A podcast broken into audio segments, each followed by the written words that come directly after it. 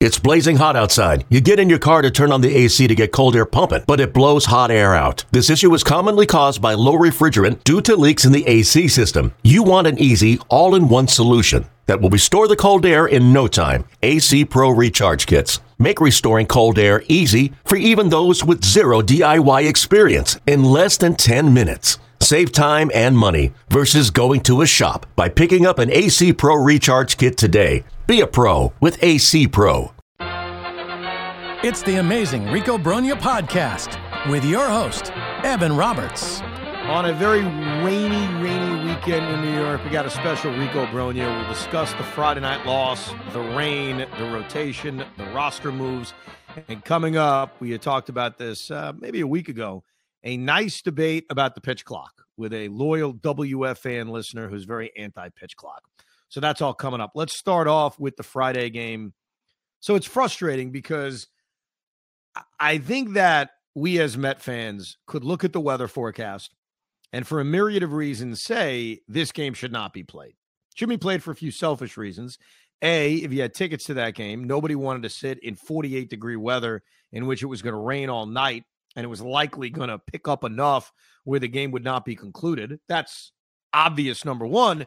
And number two is selfishly, we look at the state of the Met rotation. We look at the state of the Brave rotation with Max Fried and Spencer Strider scheduled to start the first two games. And it's logical to say, rain this some bitch out.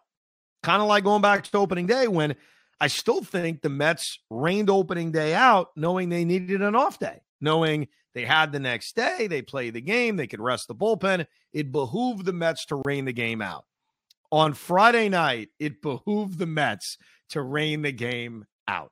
I know that. You know that. Everybody knows that. Here's the problem. I'm going to give you the other side before we discuss the five innings that were played. There isn't a lot of room to make these games up. The weather is supposed to be bad all weekend. They obviously postponed the game on Saturday. The game on Sunday is in peril. They should be fine on Monday. Now, they could play a doubleheader on Monday, which at least makes up one of the games that got rained out. But if you rain out Friday, Saturday, and Sunday, even if you make up one of those games on Monday, you are now forcing two doubleheaders in August or a doubleheader in August and trying to find a common off day. That's not ideal.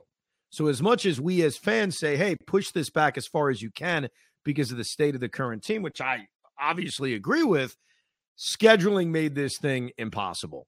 And so, what really sucked about Friday, first of all, if you had tickets, it sucked the Mets did uh, announce a very nice gesture, which is if you have tickets to the game, whether you went or you didn't go, you can now exchange those tickets for a future game, which they have done before, and that's fine. That's a great gesture. Good job by the Mets. But you went to that baseball game on Friday night and you witnessed something that I think shouldn't be allowed in Major League Baseball. And I've screamed about this for years with Benigno to the point where, you know, it was obvious after any game that didn't go nine innings, I was going to say the same stuff. Well, I'm going to say it today. There is no other sport where they don't play a complete game, yet call it and say it's a complete game. And the one that annoys me the most is when you only play five innings of a baseball game.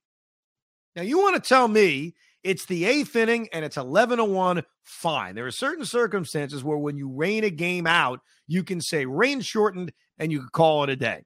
But here's what really annoys me. So David Peterson goes out and for four innings looks great. Give him all the props in the world. He was actually dominant for four innings. He runs into trouble in the fifth inning. We'll get to that inning in a second. Explodes, gives up four runs. While the Mets never figured out Matt Max Fried, Max Fried's pitch count after the fifth inning was 86. 86, which means the best case scenario the Braves had was that Fried was going to come out and pitch the sixth inning. And if he got through it, that'd be it. Which means the Braves would still need to get nine outs from a bullpen that a day earlier imploded against the Miami Marlins. While I'm not telling you the Mets were going to win this game, this game was far from over. There were a lot of reasons, I just laid them out, why you cannot tell me, as negative as you are as a Met fan or as positive you are as a Brave fan, that that game is over. We just witnessed a day earlier the Braves blow a 4 0 lead in the ninth inning to the Miami Marlins when AJ Minter sucked. So I'm not going to lie to you. I'm annoyed. You want to call me a sore loser? Fine. I've been consistent about this forever. Wins, losses, opponents, it doesn't matter. A five inning game is not a real baseball game. And the way they did this on Friday is they basically said we'll play through the piss falling from the sky at the five innings. And then as soon as we make it official, we're going to roll the tarp out. Well, here's the problem. As soon as the tarp rolled out, the game was over. There was no way they were going to restart that game. So the umpires and the Mets and the Braves, if they're making a decision to start that game, then you better finish it. Because I think it's a disgrace to play five innings and call it a day. That's not a real baseball game. In this day and age, you bullpen needs to get nine outs. The Brave bullpen didn't have to get any outs. The Met bullpen didn't have to get any outs. And look, it is still likely the Mets would have lost that game. But we don't know for sure, and we never got to find out. So that pisses me off. It pisses me off that they started the game. And then if you're going to start the game, then I'm sorry, figure out a way to play nine innings. Especially with the fact that you're not you you know you're going to miss Saturday and or Sunday as well. Uh, and it really does hit with the rest of the series.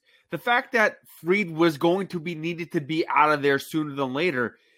Now we can't get to the bullpen, which could affect Sunday, Monday. I mean, that there's a lot of different intangibles that go into every single game. I, I am so a believer it's, it's a that deal. you know there's a new rule in baseball. Started a few years ago where let's say they play three innings and they stop the game because of rain in the old days, they would wipe the game out. Like it wouldn't count. I always thought that was unfair. A guy hits a home run in the second inning, it should still count. So they changed the rule a couple of years ago, during the pandemic, where if they stop a game before it's official, they will suspend it and then pick it up at a later date. We even saw that last year in the most absurd way possible.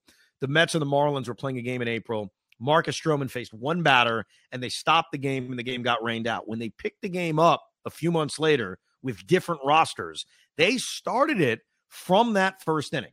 Now that's absurd. Like I think a game like that, sure, you want to wipe it out, fine, no big deal. But obviously, most other games, if you play two or three or four innings and runs are scored, of course it should count. Think about it from a fantasy perspective. guy, it's a home run for you, right?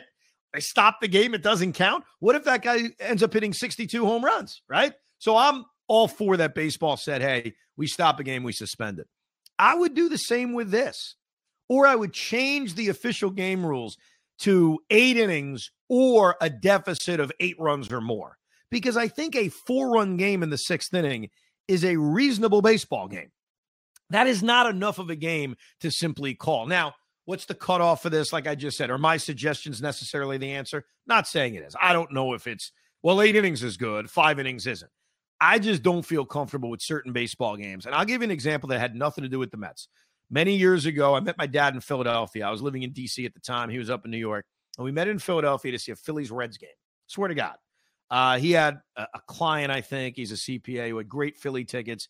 And we said, yeah, let's go to a game. So we went to a Phillies Reds game. You could look this game up. Sean Casey got hit in the head, right? And the Phillies lost the game one nothing. You know what? I'm conflating two games. I think it was a Phillies Marlins game, and Dontrelle Willis pitched five scoreless innings. We did this a few times. I apologize. Okay. Fact check me on this one. Phillies Marlins, Dontrelle Willis pitched like five scoreless innings. Marlins are up one nothing. I think this was 03. All right. Game gets rained out after five. Me and my dad are like, ah, that's kind of sucks, but whatever. You know, not not really fans of either team, obviously. We're Met fans. Mets weren't in a pennant race that year. They were terrible. I go back to DC. The Phillies missed the playoffs, if memory serves correct, by a game and they lost a one nothing game or a two to one game in five innings. And it bothered me as someone that's not even a Philly fan. I'm not rooting for the Phillies, but I felt how unfair that was. And so this has always been a bugaboo. Now, this is the Rico Brogna, so I assume 98% of the audience are Met fans, and we're all going to just pom pom each other. But I'm telling you, this is genuinely something that annoys me, no matter who it affects. It affected us.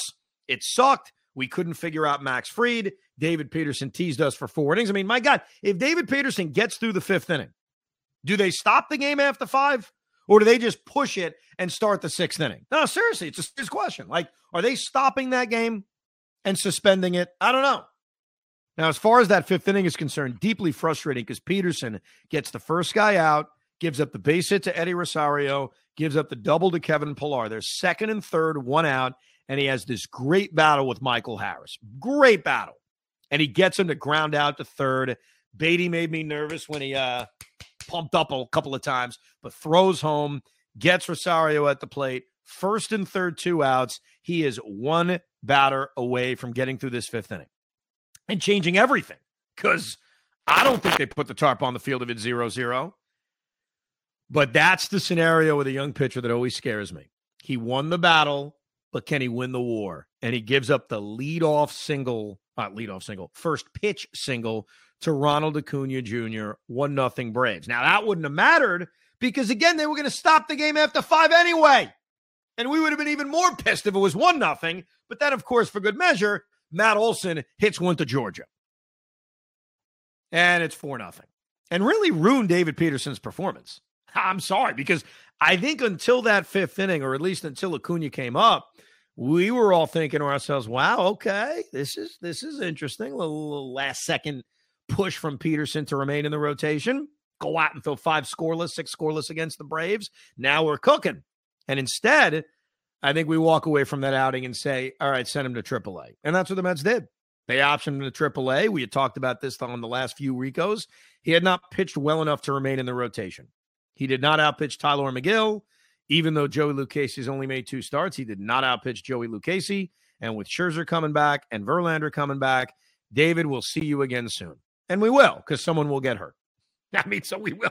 We're going to see him soon. But very, very frustrating uh, as they lose this game for nothing, and the offense did nothing. It was, you know, is what it is. The positive was Brett Baty played.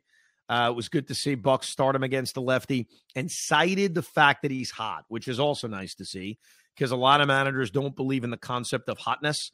And Baty rewards him because he gets a leadoff single against him in the third inning. An inning that went nowhere, but nevertheless, he did have a hit. Alvarez had a hit. They both played. And we're starting to see, I mentioned this last time, Pete, we're seeing the momentum of Alvarez playing every day. He is starting to now play the bulk of the time behind the plate. So that's definitely something that I think we all, we should all be happy about because we all wanted it, and it's it's clearly happening before our eyes. He's catching most of the time now. No, it's good. And I saw another stat today saying like I think his pitch framing is like 96 percentile in the league, like how dominant he is in that category. I know this is all whatever. It's it, it's not all about analytics. It's all about just giving the kid playing time and stuff like that. But it's good to see that he's really doing. The only person we haven't seen him with is Senga. That that yep. that's really what it comes down to, to, to so far. And the good thing is, if we, you see the success of Baty and Alvarez, maybe this will push Buck and Eppler to be okay with if Mauricio and Vientos keep on crushing it in the minors to bring them up sooner. Well, Vientos is going to make this impossible because he's hitting like 380. He's striking out a lot less. He is tearing it up at AAA to the point where they have to call him up. And it leads to Tommy Pham, who's done next to nothing after that opening road trip. Tommy Pham got a, a did a first a good first impression for us. He got off to a nice start. But since that nice start, and he's always in the lineup against the lefty, whether it's at DH or it's in left field, Tommy Pham has become a regular when there's a left-hander on the mound. And right now he's five for his last 37. He's 0 for his last 16. I don't think necessarily the Mets are going to DFA Tommy Pham, though I, it's it's too early to do it. But when you have Mark Vientos tearing the cover off the ball in AAA, there's going to come to a point when you, when you have to find a spot for him. So you could look at Eduardo Escobar and Tommy Pham, put the money aside, and say which one are you, I guess, closer to DFA. If Escobar could play a little outfield, and we haven't seen that yet this year, or Baty could play a little outfield, which we haven't seen this year, I think it makes it easier to get rid of Tommy Pham. But because of the position he plays, he probably is the guy less likely to be DFA'd than Eduardo Escobar because Vientos plays third base too. So based on positions, it makes Pham more valuable, but both guys aren't hitting. And there's going to come a point, Pete, like it did with Baty, when Vientos has to be called up. The question is going to be who's the one barring a fake injury? You know, I'm going to stick this guy on the IL. Who's the guy that loses his job? Escobar versus Pham. Well, the other thing too is like you said, Guillorme is always that other option it's complicated with him because of the fact that if unless Mauricio's coming up, he still is eligible. He's the only guy who can play shortstop. So I don't know. Maybe they come to a point where they say, "Hey, we're comfortable if it's a a brief injury to Lindor of shifting Baty over or McNeil over, whomever, whoever you want to stick over there for a few innings. And if there's a real injury, we'll quickly make the call. We'll bring Guillorme back up. So as long as they're comfortable with the fact that Lindor is going to play every every single day, and they do not have a true backup shortstop on the roster, you're right in the fact that he has options. But you do lose that ability to give Francisco Lindor a random off day, which I know never happens. And here's the thing, though. Reality is, is I'm looking at these four core players uh, that are coming up through our, our system. It, to me, it's exciting because you could see there's going to be dead spells in the season throughout the vets, and that's where those younger players are going to be able to actually carry the team, and not not with the expectation of well, if we don't have these young kids, they can't win games, but they're going to do it on their own because they're excited to be up there. Their bats are really good, and they're we're going to win more games because of it rather than have these dead spells. All right, a couple of things. Adam Ottavino back from paternity list. John Curtis back from AAA. David Peterson down at AAA. Brooks Raley with an injury, which is kind of scary. He's the one left-hander out of the bullpen. He is now on the injured list. So the Mets now have zero lefties on the major league roster, which it's not ideal, but you also don't want to force feed a lefty on the roster just to say you have a lefty. So I'm certainly not against obviously Ottavino coming back is necessary, but John Curtis getting the recall. As far as the rotation's concerned, I, look, I don't know if they're going to play Sunday. It doesn't feel like they're going to play Sunday. If they do play Sunday, though, you go Tylor Megill Sunday, and then what do you do Monday? Because Max Scherzer is no longer eligible to return from his suspension until Tuesday, which draws us back to a question I've asked before when are the Mets comfortable with Kodai Senga pitching on regular rest? Because Kodai Senga's spot in the rotation is right there, but it would mean that he has to pitch on just four days rest. Are they okay with that? Now, the other option is Jose Butto, which obviously fits. I'm kind of guessing that's what they're going to do because I think the Mets continue to be maybe afraid isn't the right word or just hesitant to pitch Kodai Senga on regular rest. But if Senga doesn't pitch Monday and Scherzer pitches Tuesday and Verlander pitches Wednesday, now Senga's got a lot of extra rest. So we'll see how they handle it. But it is nice to know that Scherzer is coming back, that Justin Verlander is coming back. And so this rotation has a little bit more sense of what we thought it would be coming up. Uh, quickly about DeGrom, because I know that's always something Met fans want to talk about. Uh, it sucks. Look, I can't deny the fact that as much as I wanted Jake back over the last two years, every start has been riddled with is he healthy? Is he healthy? Is he going to stay healthy? And obviously, that's been the story of his early tenure in Texas, where he gives you the flashes of brilliance and dominance, which makes me crazy and Pete crazy because we wanted him on this team. But then he gives you the reminder of, oh my God, there's always something. This one felt more serious. I hope he's okay. I hope it's not the big one because the DeGrom has avoided the big one. You know, the time he missed last year wasn't the big one, even though it was a lot of time. But you know what I mean? Like the big one that really alters his career. And, and I look, I'm just one Met fan. I know a lot of other Met fans sit there laughing about this whole thing. I hope he's okay. But I'll remind you until Justin Verlander consistently pitches for our team, it's not like Verlander's gone out there and pitched every five days. Uh, question to you because I got, I got presented with this uh, uh during uh, Tiki and Tierney show, and I didn't know the exact answer. But to you, how many Mets fans are anti minority? Like minority. How, I think that minority. when we work on sports talk radio and we go to social media, that callers and those that tweet, not to put anybody down, I think it's great when people do it. I don't think that represents the majority of people. And my proof of this, where I'll be proven right, or I'll be proven wrong, but where I think I'll be proven right, is they're going to play a video for Jake at Citi Field in August. Just like they played a video for Dominic Smith and they played a video for Seth Lugo. Whether he's pitching or not, whether he's healthy or not, there will be a tribute video for DeGrom in August. And I am convinced it will be nothing but cheers. You will not hear a boo from that crowd. So I think sometimes we get lost in what we think Met fans really believe because it's easy based on those that call sports talk radio or those that tweet to think that represents everybody. I just don't think it does. So I'm not saying that most Met fans are DeGrom marks like me, but I think most Met fans think about Jake and say, hey, he was a great Met.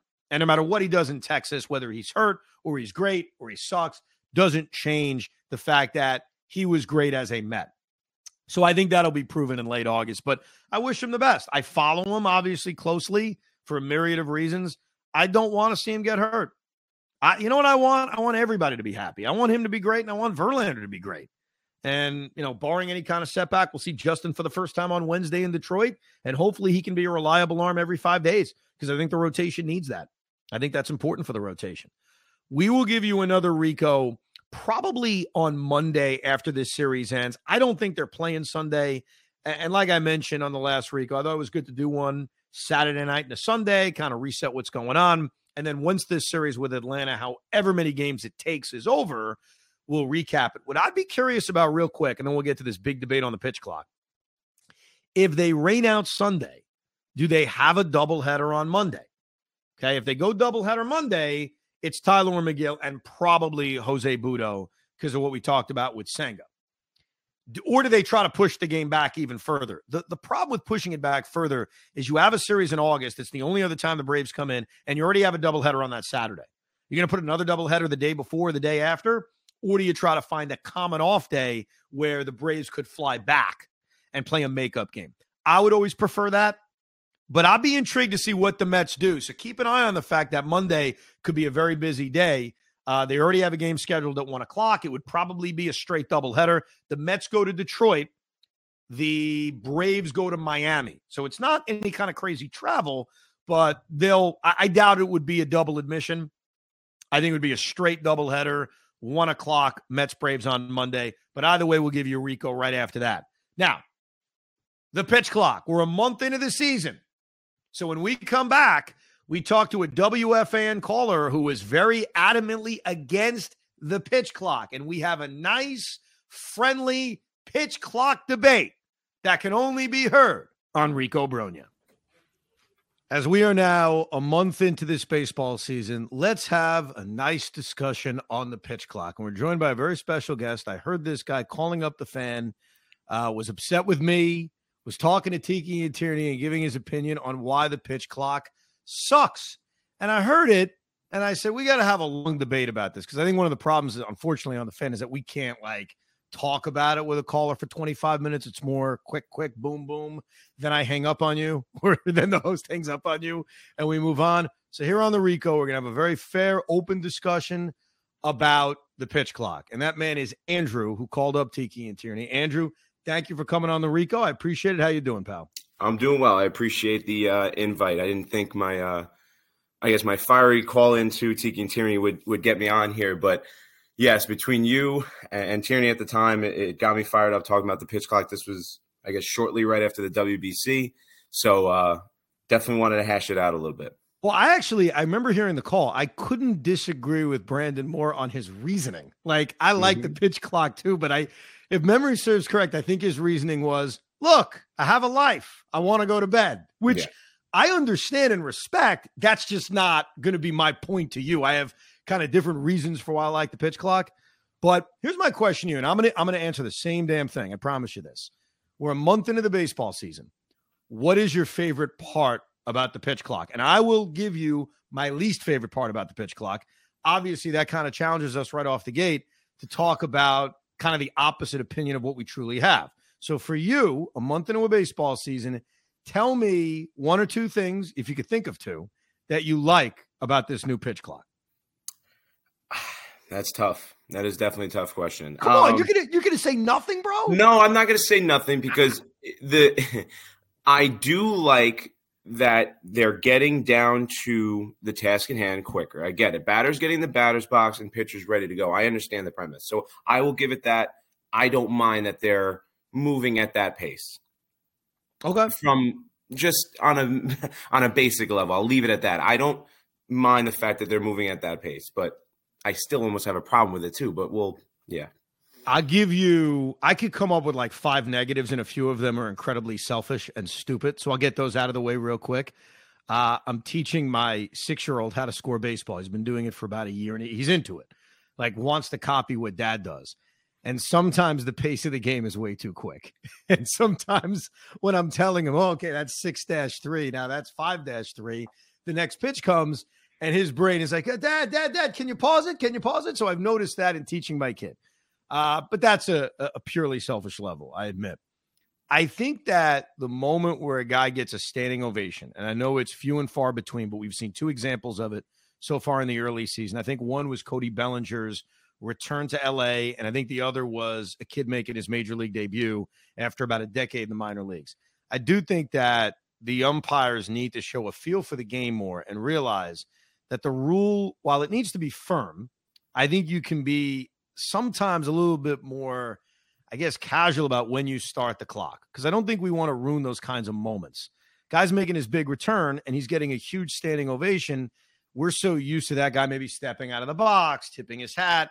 And again, this is really, really rare. There's only two examples of it that I can think of from the first month of the season. But I would want the umpires to, while enforce the rule, not go crazy about it and enforce it by saying, "Hey, here's a pitch clock clock violation. Here's a strike." I think that's crazy. Um, the the only other thing I could think of is, and I'm sure this is probably something you guys are going to completely agree with because I know Pete's still sort of on your side. I don't want to see ideally an at bat end because of a violation. It's there. I get why it's there. It's the only way you can enforce this. But when I've seen a, a violation to have a strikeout or a violation that turns the count in a significant way, I'm not going to lie to you and say it's not a big deal. It, it sucks. I don't want that. I don't prefer that. I think it's one of the evils of the good that comes out of it. But those would be my list of things that even I, as you know, a big pitch clock supporter, I would say I have not loved that over the first month. Okay.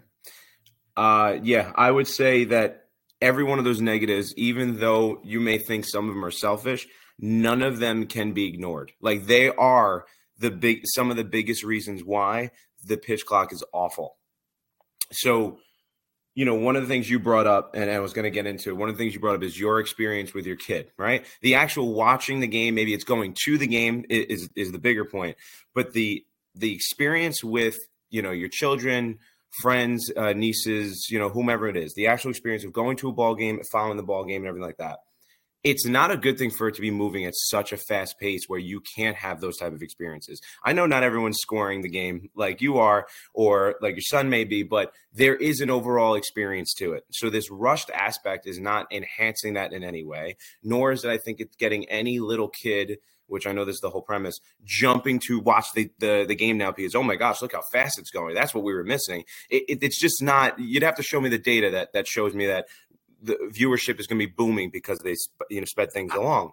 I don't think we're ever going to see this quickly, like the game change in terms of attendance or ratings this quickly. I think you know if kids didn't like baseball and I'm sure that's been a problem over the last few years. I don't necessarily think they were going to tune in because they heard there's a pitch clock and fall right in love. I think it's more when a dad or mom shows baseball to their kid for the first time, it just moves faster. And I do think that's a positive because you don't want them after 25 seconds or 45 seconds between pitches to kind of look around and say, Hey, I'm bored. So I don't think it's a mm. flip of the switch thing that we would notice right away. But I do think that the action happening at a faster pace has to be a good thing in this day and age for kids. It has to be. I think that they could have, and the reason why you're never going to get the data you're looking for in the future is because they change too much at the same time. So when they look at and see, oh wow, you know, ratings are doing so much better or they're doing so much worse in the future. Well, what is that attributed to? Is it attributed to the stolen base? You know, uh, right? The, the pickoff thing. Is it is it uh, attributed to the bigger bases? Is it attributed to the DH? They've done too much all at once for you to really break down, oh, this is the reason why we moved in a certain direction.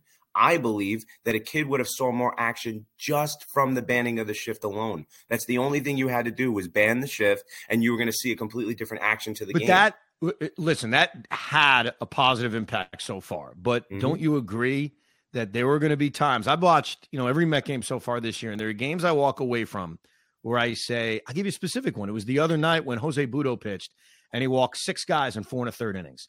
And the game was two hours and 45 minutes. And I left the ballpark thinking to myself, if there was no pitch clock, just Butto himself would have taken so much longer in between pitches. That's a three and a half hour game. And that's a three and a half hour game that would have featured very little action because there were so many walks. So I know it's one specific game, but that's how I've kind of viewed it. I've walked out of a game thinking, hey, did the pitch clock make any difference on this game? I think on a game like that, where there's so little contact and you've got a young pitcher that's struggling to throw strikes, you don't think that that probably cut out the 45 seconds of a pitcher kind of stepping off, going through the motions, trying to figure out how the hell am I going to throw a strike? Because that that's unwatchable. And I love baseball more than anything other than my family. That's unwatchable. Yeah. Do you know for a fact that Butto wouldn't have uh, kind of gained his composure had he had maybe 10 seconds to throw a strike into the zone and not look everyone like a merry-go-round? And I'm not saying I'm advocating for a guy to take a. I, I never liked that part of it. But you're focusing on, on an April game with the Mets. I totally get it. And listen, it drives me crazy watching that. And would it but, be but so hold on, hold on. Let me let me ask you about this, just to focus on that. Do you agree that there have been games this season, like that one or others, that benefited greatly from there being a clock? It's so tough. I, listen, I watch with Mets goggles. So the issue, the, the two issues here is when I try to break down the pitch clock, I have to almost separate my view of a Mets baseball game and a baseball game because to me, it doesn't matter what's going on. If the Mets are winning, I'm entertained. If the Mets are losing, I think it's the worst thing on earth, right? It's, it's so it's tough for me. I'm to be fully honest with you. If I'm looking from the outside, you know, looking in, yeah, I'm sure it, the pitch clock did assist there because it was nothing but walks. There was no action, and it, it probably would have been way worse had the game been drawn out, him stepping off, and then continue to walk guys. I totally get that. Not that we know that would have happened, but let's say you're right that that's what happened. But it's impossible to really look at it that way unless you're talking about a nationally televised ESPN game, right? Where you're going to get non fans of that team tuning into that game, right?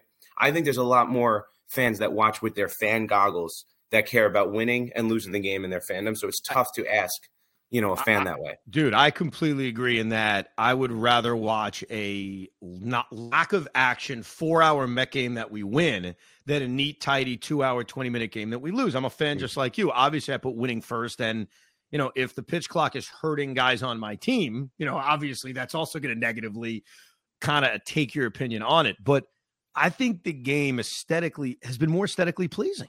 I really do. Like, there hasn't been the step offs, the 45 seconds in between pitches. Now, you're right that you could create a scenario where, hey, maybe that guy struggled because of the pitch clock. Maybe Jose Butto wasn't throwing strikes because he only had 20 seconds between pitches with guys on base. It's a complete hypothetical. I don't know. The only thing I can compare it to is games from like the last 10 years where we've watched ugly baseball games where there's a ton of walks and it takes three and a half hours. And I love the baseball and I love watching it but three and a half hours every single night when we're getting the same amount of action now in two and a half hours to me seems like a no-brainer like the negatives that you bring up and there will be negatives you bring up that i'll shake my head on and say you're right. I think they're outweighed by the fact that every single night we're seeing a game that moves at a good pace. I hate to bring up time of game. I know i'm going to do it. It's more the pace of it like okay it's moving it's moving it's moving.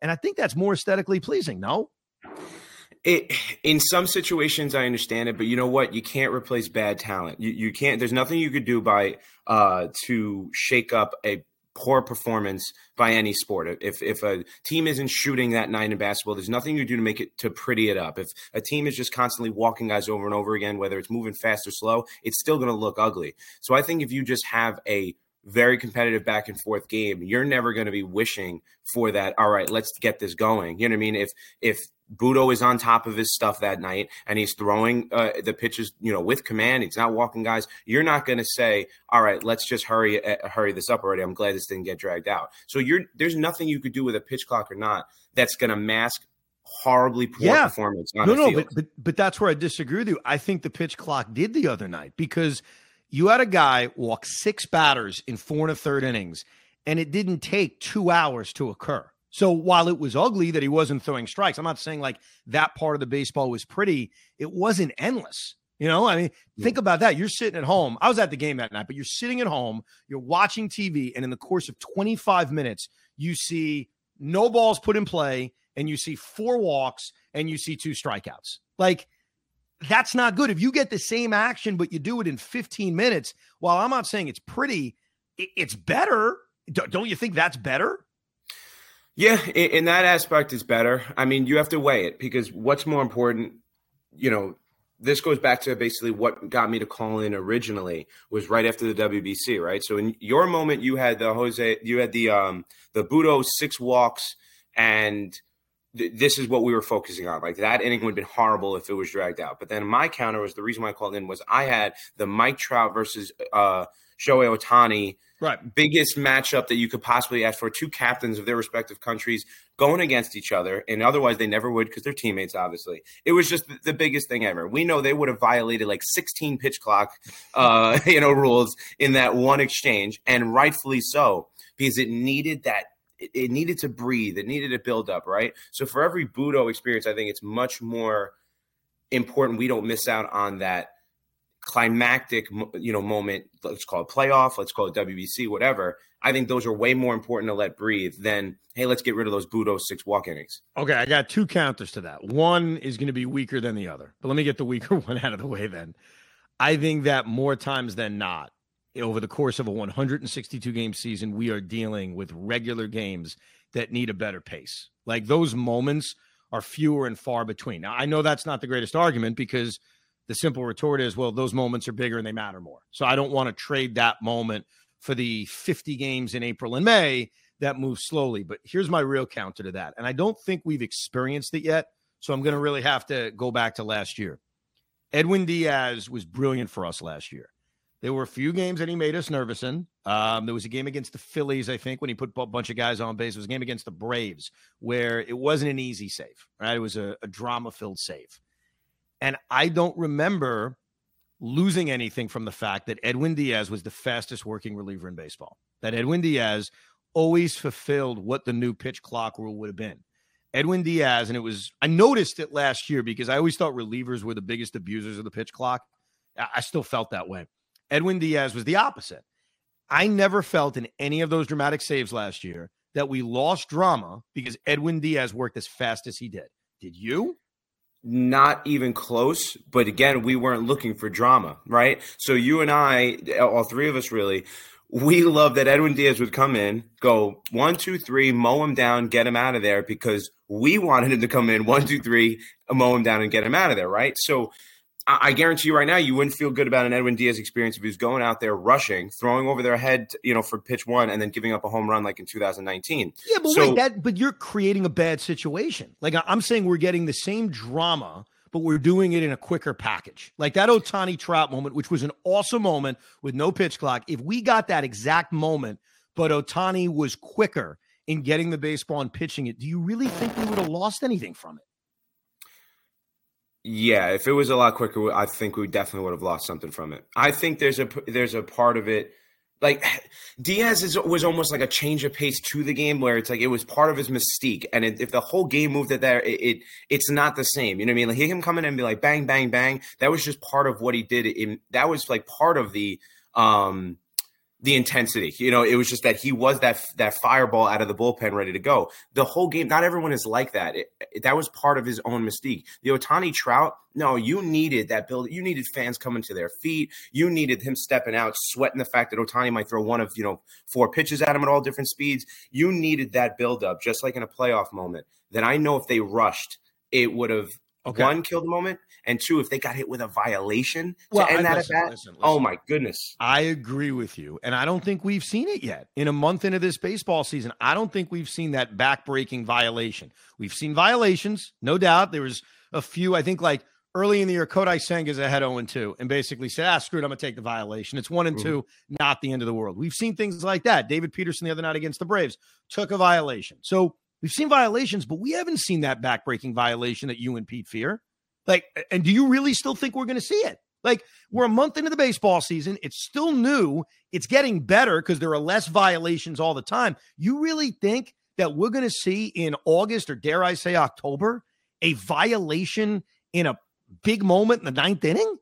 Absolutely. It doesn't have to be uh, ninth inning, but it'll be in a high leverage situation. It will be in October, or because of just how our fandom goes, it's going to be Mets versus Braves, and there's going to be two men on, you know, second and third in the seventh inning in the in the pivotal pivotal moment, and we're going to call for it because it's those high leverage situations what I'm scared of. It's not the fourth inning. It's not with no man on. Yeah, sure, they could all move at their own pace. But if you break down all the instances, or let's call it 90%, 90% of the instances where you're like, oh my gosh, this guy's stepping off and taking forever, it's normally because they're sweating this high leverage situation that's going on. more times than not, they're stepping off because like, oh my gosh, I, you know, I, I fell behind Mike Trout and I'm about to blow the game because he's going to hit a three run homer. Like, it's those big moments that they're normally dragging out and i have no problem with that because it speaks to the the intensity of that moment and every fan who's a real baseball fan understands it yeah listen here's the truth i think that if you and this would have been a compromise i would agree to before this season even though it's too late now and i don't think they would go back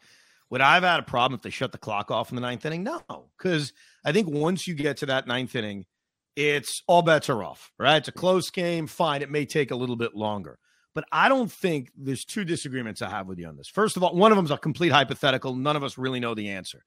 I don't actually think we're going to see a ninth inning violation in a big spot because we're a month into a new rule and you're already seeing that there are less violations as this month has gone on. Guys are getting used to it. And even those ninth innings, they're going to be used to because if you pitch the ninth inning, you're dealing with the pitch clock every time you come into a game. David Robertson, who hates the pitch clock, he's been open about it. He's gotten a chance to pitch with it. Like he had an early violation earlier this year. I remember that. I think it was in the eighth or ninth inning. And he struck the guy out, if memory serves correct. They called the violation. Next pitch struck the guy out anyway. Hmm. That's April. Like, I don't think that a veteran like Robertson or any of these guys that are doing it all year, no matter how high leverage the spot is, is all of a sudden going to get called for something that they really haven't been called for most of the season. Now, that's me predicting, just like you're predicting. So I guess we'll wait to find out. But the real disagreement I have is the idea that it loses any drama. So I'll ask you, we're a month into the season. Not every game has been close and tight. I think you watch other games besides the Mets, or you just squarely yeah. Mets? No, I, I try to tune okay. but it's like 95% is the Mets. Has there been any game yet this season in the ninth inning where you said, boy, it lost a little drama because it was moving too fast? No, I mean, there no. you go. It, not so far. I just, but again, you're talking about an April game. We haven't even played, you know, well, we just played a game. Um, but we haven't even played our intense division rivals for too long and stuff like that in this tight race. We just had our game against the, the Braves, I know. But I'm saying like there there's gonna be bigger games than others throughout the, the course of the regular season. And honestly, my problem with the pitch clock kind of coincides with a lot of changes that MLB made. They all work with each other. They, they really do all feed off of each other that diminish the game when they're trying to be used in the name of helping the game. So like they're they're not focusing on the real issues at hand. They're trying to blame it on the game itself, and the rules that they're changing just don't work. So part of it is I wanted more intense matchups throughout the season that would basically make this a problem. And they took, you know, division games away. They they lessened them. They they lessened the chances of having that high intense. You know, we used to play what eighteen or so, you know, 19 games, games, against the division. 19, yeah. Yep. So now you have less of those division rival games where there'll be more intense playoff like um, atmospheres throughout the season. And I know we want to play every team, whatever, which whatever. Um, so you lessen that, you're going to have those less intense moments. But the bottom line is when we come down to the stretch, August, September, October, it's going to be intense like it was last year. And it's not just for the Mets, it's for everybody. That's where things are going to come into play. Where whether you have a violation, that's one thing. But you, let me ask you: Do you think it's a positive that just because a player avoids a violation, but they may rush and lessen the quality of their delivery. And I don't mean just pitching. It could be a guy who's also jumped in the box who has a little routine, doesn't get the focus on, you know, someone who's about to throw seven different pitches at all different speeds. You don't think there's a negative to Yes. Oh, I, you listen, I'm going to be always fair about this with you. There are not there are going to be negatives to it. Like would I want somebody as the pitch clock's expiring just throwing a pitch and then getting murdered? Like Blake Snell used that as an excuse in the game against the Mets a few weeks ago, where he said, Yeah, I threw fastball right down the middle to Pete because I saw the pitch clock was about to expire. I'm not telling you that everything is ideal, but I do think that the greater good of the pitch clock outweighs this because I think the more guys get used to it, the more Blake Snell is used to the pitch clock, the more batters are just used to the new routine. I think there'll be less of those scenarios, less of those scenarios where a guy rushes to throw a pitch or a batter is not really ready in the box. I think that the first month was always going to be ripe for those scenarios. And even the second month, I'm not saying it's just going to disappear in May, but I think the more experience that batters and pitchers have with this, the less of that that will happen. But I'm not going to lie to you and say I don't care. Like, of course I care. I want the best baseball possible, but I, I, I guess I have confidence in the athlete that with more experience, batters and hitters are going to have less scenarios like that by July and August. And then by next year, I think it's eradicated because I think everybody's going to just be used to the new norm in baseball. And that new norm is going to present far more good than the bad that you think. Which brings me to another point. Let's say you're right. And after one month, two months, everyone just figured it out. We get the pace, we understand how fast we have to move overall the game is going to move even faster than it does now, right? Because with less violations and more understanding of the speed they have to go at, I mean, this game is just going to move along. I have an issue with how quick a game would move along, how fast they would go through those hour and 57 minute, you know, pitching, you know, great pitching outings like uh Alcantara had it earlier in the season. I'm sure there was one other, there was a few other sub two hour uh, baseball games. But the better they get at not suffering from these violations, the quicker the game is going to go. And that, in my opinion, takes away from the in person experience at the ballpark. Um, All right. Um, what is, let me ask you this, because this is an undefinable answer, but I'm curious, undefinable answer. I'm curious what your answer would be, because I got to think of mine too. What is the ideal time of game then, where you'd say, this is the goal? It's not always going to be this time. Sometimes it'll be longer, sometimes it'll be shorter. But we know in the NBA, the NBA is a very quick game. You know, I, I, go to basketball games all the time. It's two hours and 10 minutes. That is really, really quick. That is far quicker than the average baseball game. We know the NFL is above three hours. So mm-hmm. then, ideally for you, who has concern it's going to move too quick, what's that number where you'd say, okay, I like that? That's a good average. Two hours, 50 minutes. 250. 250 yeah. That's higher than i thought. Okay. Yeah 250 because i just like listen I, and i know you did too. This is not uh taking away from i love the game. Like I, for me every pitch has some story to talk about. You know, I mean? Like i literally can spend two minutes talking about why you know that one pitch that was thrown you know and then the next one and the next one. My friends hate me for it. So it's it may be a little different, but I think it is because when I go to these games too, listen, I travel for an hour and some odd minutes just to get there, anyways. Right. You know, and then parking. Do we have any sort of tailgating at all? You get in, so I don't want the actual in-game experience to be hardly any longer than what it takes just to get to the game. And then you have all these amenities that most of these parks, if they're doing it right, Citi Field is one of them adding to the experience of the ballpark, adding to the atmosphere of the ballpark to be there, whether it's for your family, your friends, yourself, whatever. They're just adding to this in person experience. And we're taking away the time essentially to enjoy that. Going to a ballpark to watch a baseball game was an experience. It wasn't just about we're watching the game today. But I'm curious about this though, because I assume you're like me, where when you go to a game, you're watching the entire game. Like maybe you go to the restroom, obviously, but you're not walking you around anymore. for innings at a time, right? yeah, I know. Well, one thing I've suggested, by the way, is that there should be longer periods of time in between half innings, which should make everybody happy. They get to air more commercials, and we get more time to not miss a pitch and go grab a hot dog real quick or go to the bathroom. But when you mm-hmm. go to Citi Field, are you walking around or are you watching nine innings? No, I'm I'm watching nine innings, but I know that there's families who are going. There's families with with kids that might be walking around, have to go to the bathroom. They want to get their ice cream, they want to get their hot dogs, whatever it is.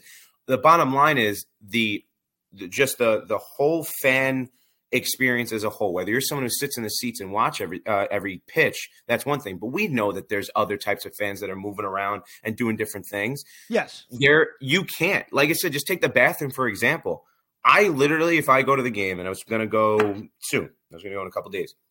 If I go to the game, I am literally scared. I'm scared to get up and go set, you know, wait on any line to do anything because I might miss an entire inning. Who knows? You know, that's that already happened in the past. Now it's like I'm guaranteeing I'm missing some time. You know, I would rather to that point add time in between half innings, and I, I know that's kind of making the TV networks happy and baseball happy, but I would rather not miss any of the in game action. And I would rather not kind of make the games longer because making the games longer doesn't add action. And just like making the games quicker doesn't take action away. If we accept we're getting the same amount of baseball, we're just packaging it a little bit tighter because there's a clock so that Jeurys Familia doesn't step off the mound 18 times. And I love to pick on him because I always thought he was the worst. I watched it firsthand. He abused, he's the reason we have a pitch clock.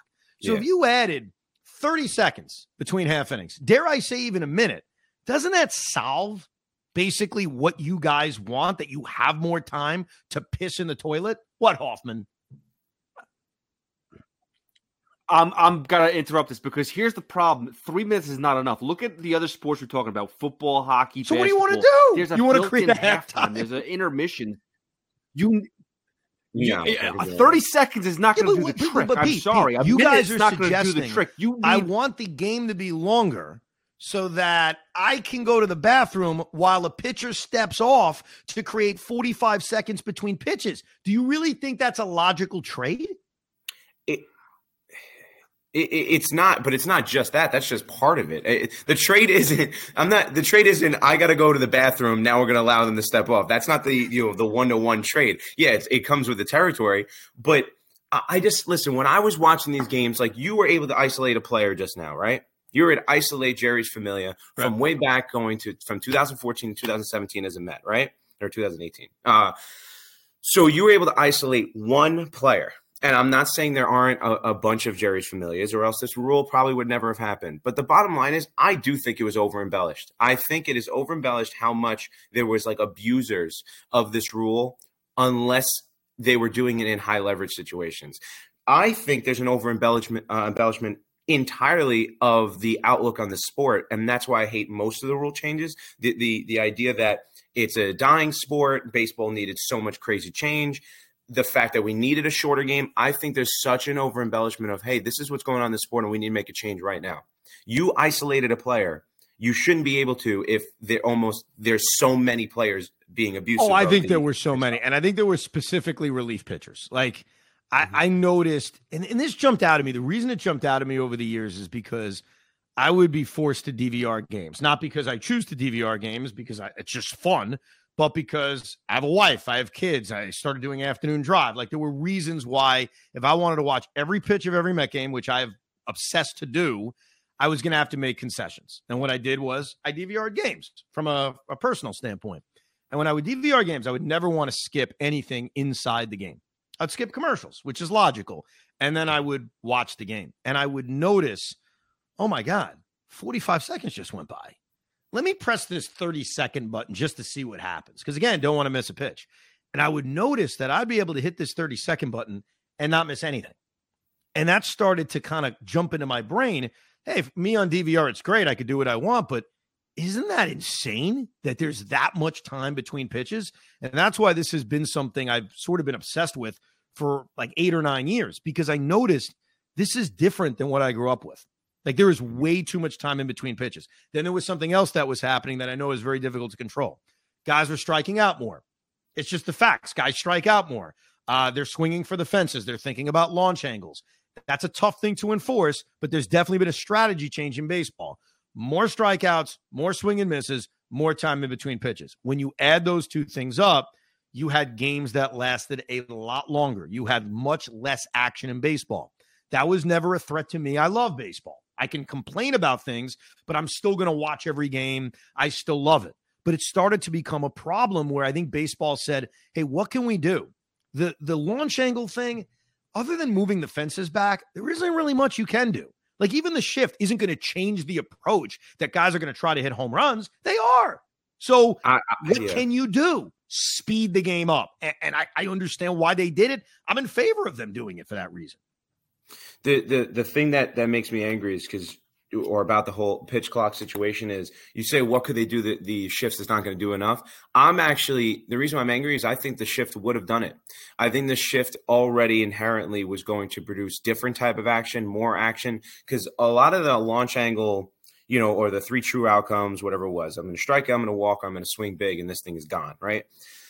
Was i think because there was pitchers were pitching in a certain way and certain hits were not available to batters, they were taking certain pitches that otherwise maybe they'd swing at. They could put the ball in play and end up getting on first or second because of it.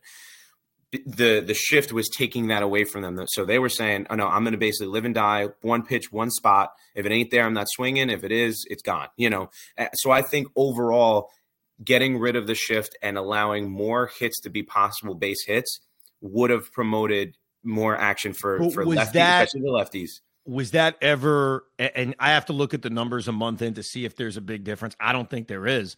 Guys are striking out at the same pace though, so it hasn't fixed that. If guys are still striking out at the same pace, it's not necessarily putting more balls in play. Now you're seeing more singles instead of grounding out into a shift. Like mm. you're going to see instead of the five three put out with the third baseman sitting in right field, you're seeing a single, so it's going to raise batting average, and I think we've seen that result. But I don't think we've seen strikeouts going down. And if strikeouts are going to be up and pitchers are taking a big time in between pitches, then I disagree with you. I think the shift would have would have helped in the aspect of there being more hits, no doubt, and more singles that are not eaten away from the shift. But I don't think it would have fixed the pace of play issue that I think baseball had. Let me ask you this: Do you think there was a pace of play issue then? Do you think that didn't exist? I think it existed. I, I think that it existed in the examples you talked about. Maybe the relief pitchers stepping out, you know, taking too long to to throw a pitch. Um, and you know what's so funny? Maybe it was harder to notice because we have uh, we have great you know guys in the booth that keep everyone entertained in between uh, in between time. And if you tune into a Yankee game, it's like watching paint dry. So I understand it might be highlighted um, depending on the broadcast, but I think you can have a pace of play issue kind of roll around with different ways to fix it without changing the overall landscape everything. Like you said, it's select, in my opinion, was select fewer relievers. And to be honest with you, I was totally okay if they were doing it in a high leverage situation. You know, two men on, or or it's a one run game with the biggest slugger in the world at the plate and stuff like that. I'm totally okay with everyone understanding the the intensity of the situation and taking their time with the chess match to get through this. I was always okay with that. Yeah, I think that probably all of us would be okay with that, but that's usually an inning, maybe less, sometimes not even in a game, over the course of a game that features many other scenarios and many other moments. And that's why, to me, it's about a trade off because I think in general, the clock has worked to perfection. It's it's made the pace of play work. I mean, we've seen a cut down of about 25 minutes in terms of time of game. Now, I know that's not ideal for you because you want a two hour, 50 minute games, but we're It is. getting a game that I don't think is obscenely quick. Like, I, I honestly, I've been to, I think I've been to six Met games so far this year, which is a pretty good number. I'm at, I'm at a pace I cannot sustain, by the way. I, I don't think I've seen anything obscenely quick. I think it's all been two hours 30 to 40, even around 250. Like, we haven't witnessed a consistent two hour, five minute game. It feels like those games are still going to be rare, that the sub two hour game is still going to be an anomaly. Sub, sub two hours is going to be an anomaly. It's not going to be impossible because we've already had it, but it's going to, sub two hours is going to be the extreme. But that low end of two will it's going to be there more often than I'm going to want to see. Yeah, sure. We haven't seen too much of it uh, for the Mets, and that's been great. And maybe that's why you know when you asked my question before, you know. I think you asked me if has it diminished anything so far. Maybe it's because my personal experience with the Mets so far and their games hasn't gotten to that realm, but it might, you know, eventually. Um, I just think, and I haven't gone yet, so I want to see the in-person experience. Um, I, I don't know. I'm just the type. Of, it, it, you, if you understand the intensity of the game, which most of us and those who are fans already do, you can kind of understand why something would get dragged out or be okay with, like I said, the chess match and the back and forth. Which gets me back to who you know we're we're taking away from catering the game towards people who are already fans, real fans of baseball, and trying to get a fandom that doesn't even exist yet, may never exist.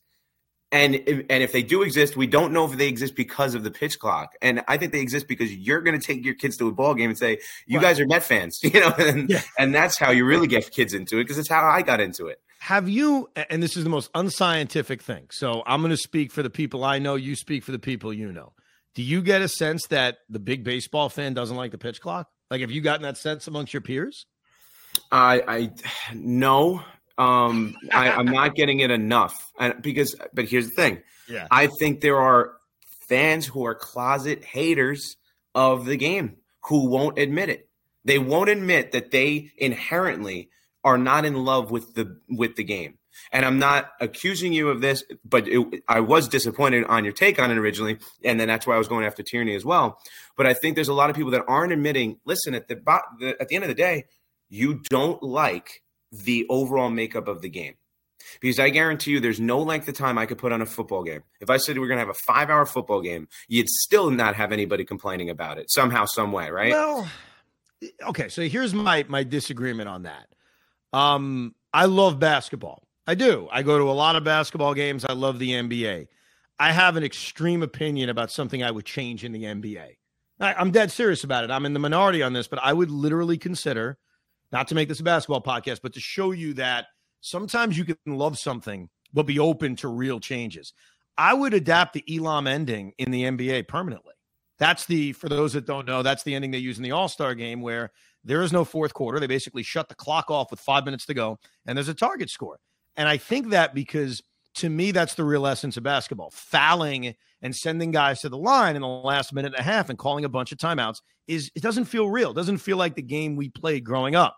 Now, that's a real extreme opinion about a sport I love. But the essence is I want it to feel like real basketball. The reason I've always been a fan of the pitch clock, I've talked about it on the air for years, was that because I think the essence of baseball is that it moves quickly, that you're not taking 34 seconds, 30, 40 seconds between pitches. That my dad watched baseball in the 60s, and this is what it looked like. Like, this is what it looked like. And when I go on YouTube and watch those old games, that's what I see. So I, I think, like much like the basketball, it's basically bringing it back to its form, its original form. And that's not hating of baseball. That's I wanted to go back to what it can and should be. Mm-hmm.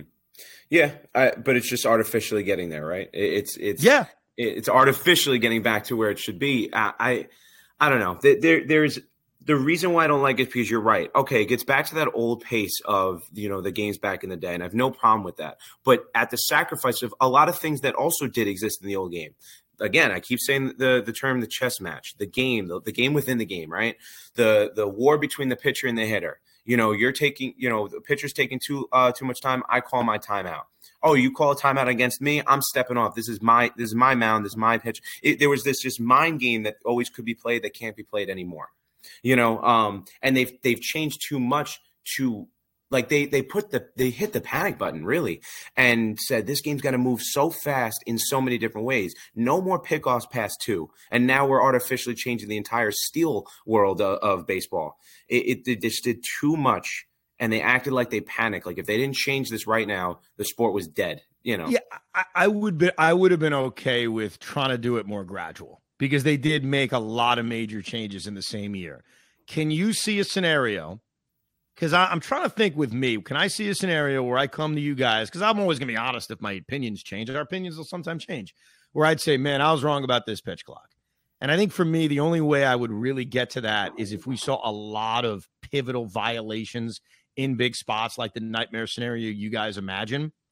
Uh, because right now, I, I love the pitch clock. I've watched it for a month. I feel good about it. I feel the way I felt a month ago for you. Can you see yourself after October specifically? Because then we get all those big moments saying, you know what? I got to tell you, now that guys are used to it, now that I'm used to it, I actually like it. This turned out to be a real good innovation. Can you see yourself coming to that world? Yeah, there's one scenario. If the Mets win a World Series, I'm perfectly fine with any scenario.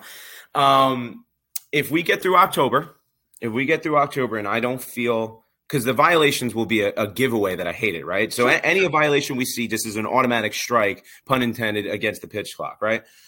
But if we get through October and I don't feel that any built up moment, the one on one matchup, the big leverage moment is diminished by how they're just getting into it. They don't let the crowd to, to, to, you know, to get into it or like that. If I don't feel like any moment is diminished, then I'll be like, all right, you know what? It really isn't that, that bad isolating the pitch clock. But if you have that Bryce Harper home run from that, and I hate Bryce Harper, but that Bryce Harper home run against um against Houston, he took four years and, and, and ten months to get up to the plate, strapped everything you could strap, did everything like that. The fans were in it, and first pitch sent one to the moon. I'm sorry, there was no drawback of that taking forever. That built up as perfect as it possibly could. And it resulted as perfectly possibly could for the baseball world. And if that's hey, Bryce Harper, go rush in the box and go do it, it, it would take away from that type of moment. And we're going to have those moments in October for all different teams. All right, so here's what we're doing on November fifth, twenty twenty three. You're coming back on the pod, and both of us, me, you, Hoff, we're gonna come clean. A full year, a full postseason of the pitch clock. Have we changed our views? All right, so that's all planned for Fair. November of 2023. But I, I do appreciate you coming on. For those that are anti pitch clock, because we get emails about it. Like there are people out there that don't like it. I think you did a very good job representing that voice. I adamantly disagree with you, but listen, maybe in a few months we'll come together and have the same view. Maybe I'll come to your side. I doubt it. Yeah. Maybe you'll come Hopefully. to my side. I doubt it. I appreciate it. But thank you, Andrew. Yep. Uh, thank you for listening to a very special pitch clock discussion on the Rico Brogna. We hope you enjoyed this episode of the Rico Brogna Podcast. It's amazing, isn't it? Make sure you download it now to keep it on you at all times.